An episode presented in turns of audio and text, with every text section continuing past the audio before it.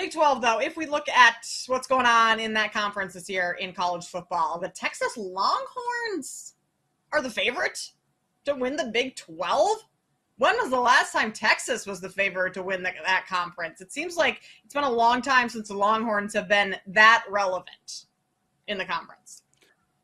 Yeah, it's uh, it's a new day. You know, they got Arch Manning in the waiting. They're a destination, and it's really you know going to be fun to see how you know if they can change the culture. Because what do we think about Texas? It's like, oh, Texas is back. It's a big joke.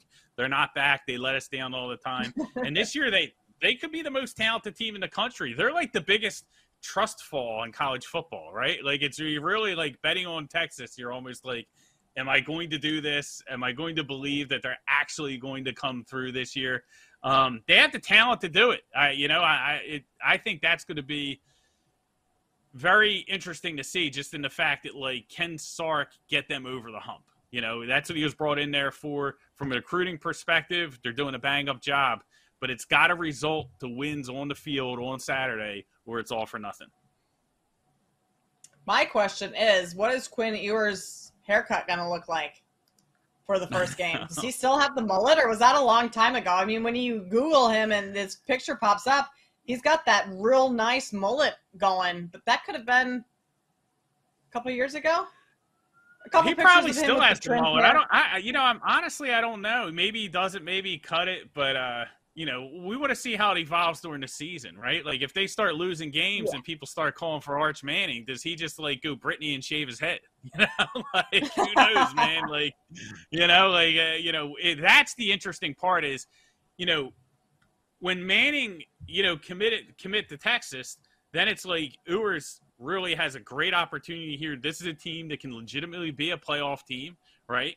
Um, or Mm-hmm. You know, and, and, not only like maybe he's not playing to be there long term. Maybe he's playing to open up his opportunities next year in the portal. You know, see how that that works out. But that whole dynamic, you know, I think is going to be really interesting. Perfect world for Texas. Ewers takes another step in his development, lights it up. They win the Big 12. They go to the playoffs. They cash in on all this talent they have um, and change the culture. But just knowing Texas, man, it just seems like a lot to ask. It does seem like a lot to ask. It, and it has been a lot to ask over the years, and that's, you know, they haven't exactly delivered.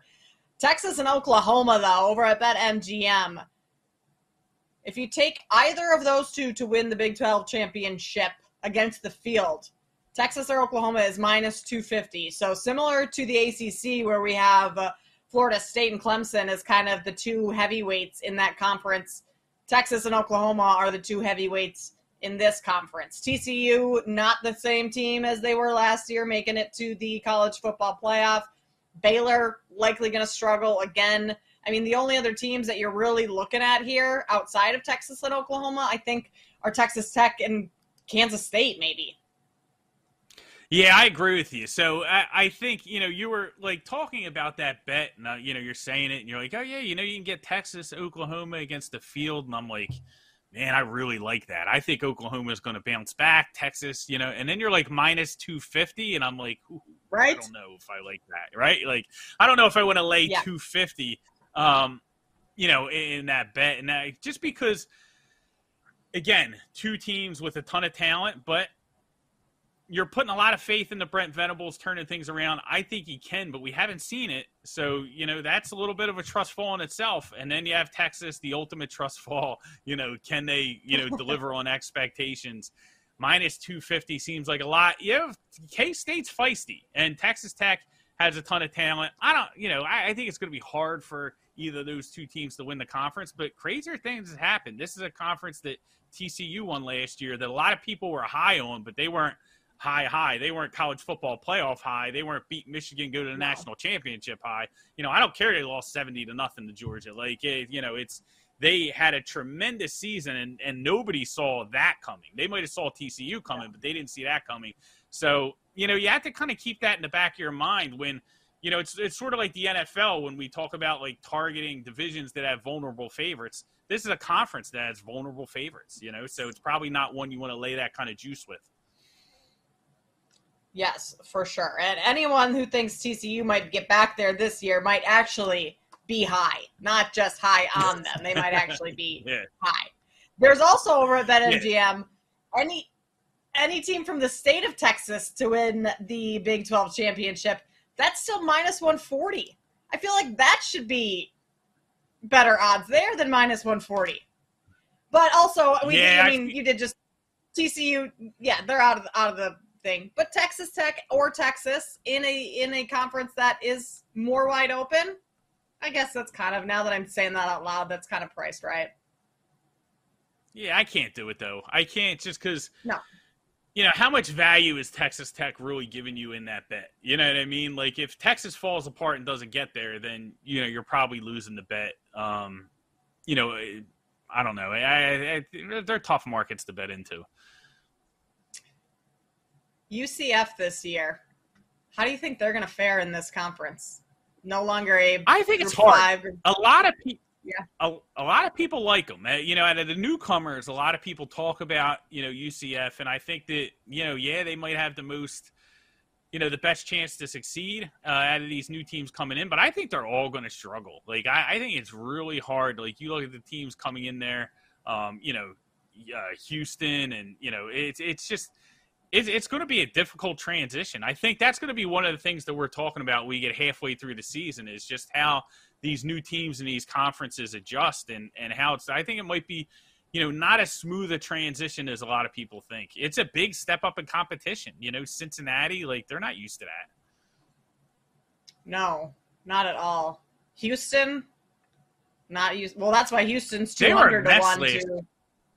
Yeah. Yeah, that defense was a mess. I don't know if Holgorsen, like what he's what his plans are for the future, how committed they are to him. Like they just seem like a team that consistently underachieving. You know, offense was great last year. They had Clayton Tune, they had Tank Dell, they they were able to put up some points, but the defense took a huge step back. And I don't think, you know, that looks great. And you know, entering this conference, you got some offenses. You know, I I, I don't know, man. I think they're going to be in a lot of trouble.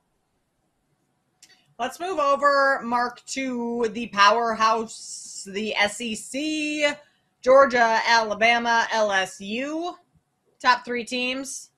Then you jump to uh, Tennessee, 14 to 1. So, not a whole lot of competition for those top three schools. Georgia's the favorite, minus 110 to win the SEC. Alabama's plus 260.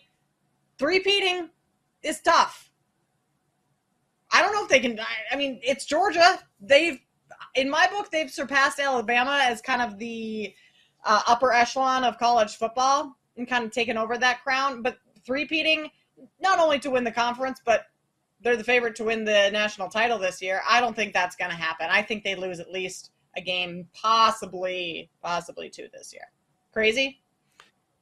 Ah, I I mean, they're. You're like, yeah, you're yeah, you're crazy. Like that's the thing. Like like if we want to have a conversation about can they three-peat, I, I think that's a, a, different conversation than can they win the conference because the schedule's pretty easy. They're going to get to the championship. When they get into the playoffs and they have to play, you know, one of the top four teams in the country, can they slip? Sure. Like, listen, if Ruggles hits the field goal, you know, when the clock's when the ball drops, you know, on New Year's Eve, Ohio State's your national champion, right? Like they were that yeah. close to, to losing everything last year.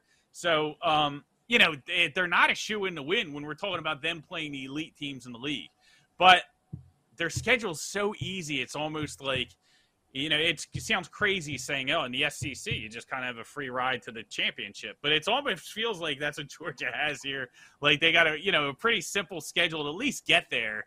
Um, so you know, I think that's tough. I do think there's a cliff. Like I think you have Georgia, you have Alabama, you have LSU, and then you know it really kind of drops off. Like I, you know, you start getting into like Tennessee, and I know people are talking about Texas A&M because they're extremely talented, but Jimbo, you know, bringing in Bobby Trino, Petrino to call plays, like we'll see how that works out. You know, that that could go a lot of different ways.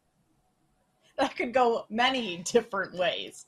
I mean, looking at uh, Georgia's win total, 11 and a half. So, like, basically, yes, that's saying that their schedule's fairly easy. They're going to run the board once again. So, it's just then they likely see the only time they would see Alabama this season then is in the SEC title game. Is that right? I think so. Yeah, I don't think they're on the schedule, so I, I think it would be the uh, SEC title game. Which you know, again, you're it's going to depend on. I, I, think when you're betting into who's going to win the SEC, it's almost like if you're taking Alabama, you're betting that they're going to be you know almost a shorter underdog on the money line than the price that you're getting now against Georgia in the SEC right. championship. Like that's really kind of how you have to approach it. Now it's hard because we're talking about five months down the line. You know, you know what, what it was going to look like. A lot of things can happen with injuries and things of that nature. So, um, you know, I, I don't know, but I do think it's we're probably looking at Georgia and Alabama again. LSU, I think, is a lot tougher than people are giving them credit.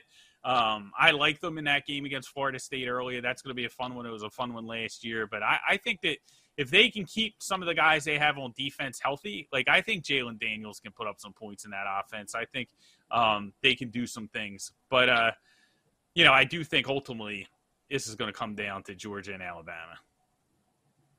Who do you think Alabama's starting quarterback is going to be week one?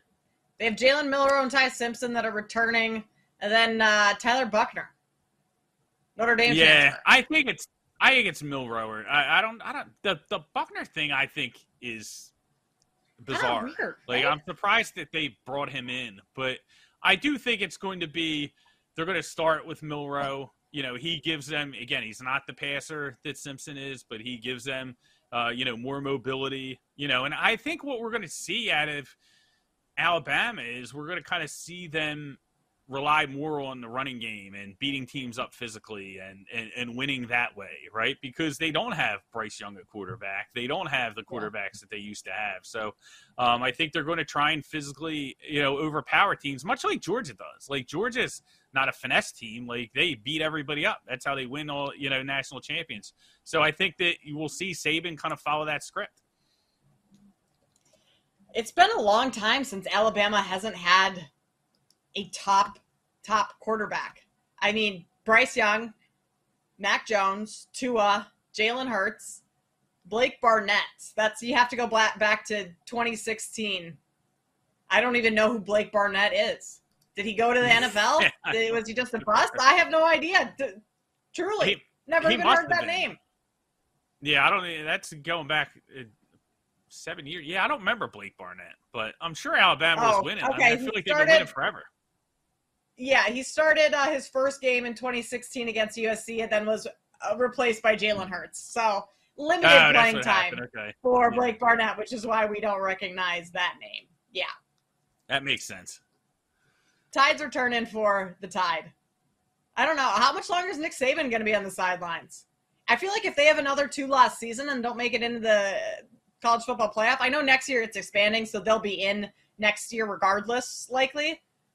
But two back to back seasons of two losses, that would that's enough to make Nick Saban want to quit. Probably not, but I know. Well, the thing is, is like I don't think he knows how to quit. Like we talked about the playmakers. Like these guys are wired that way.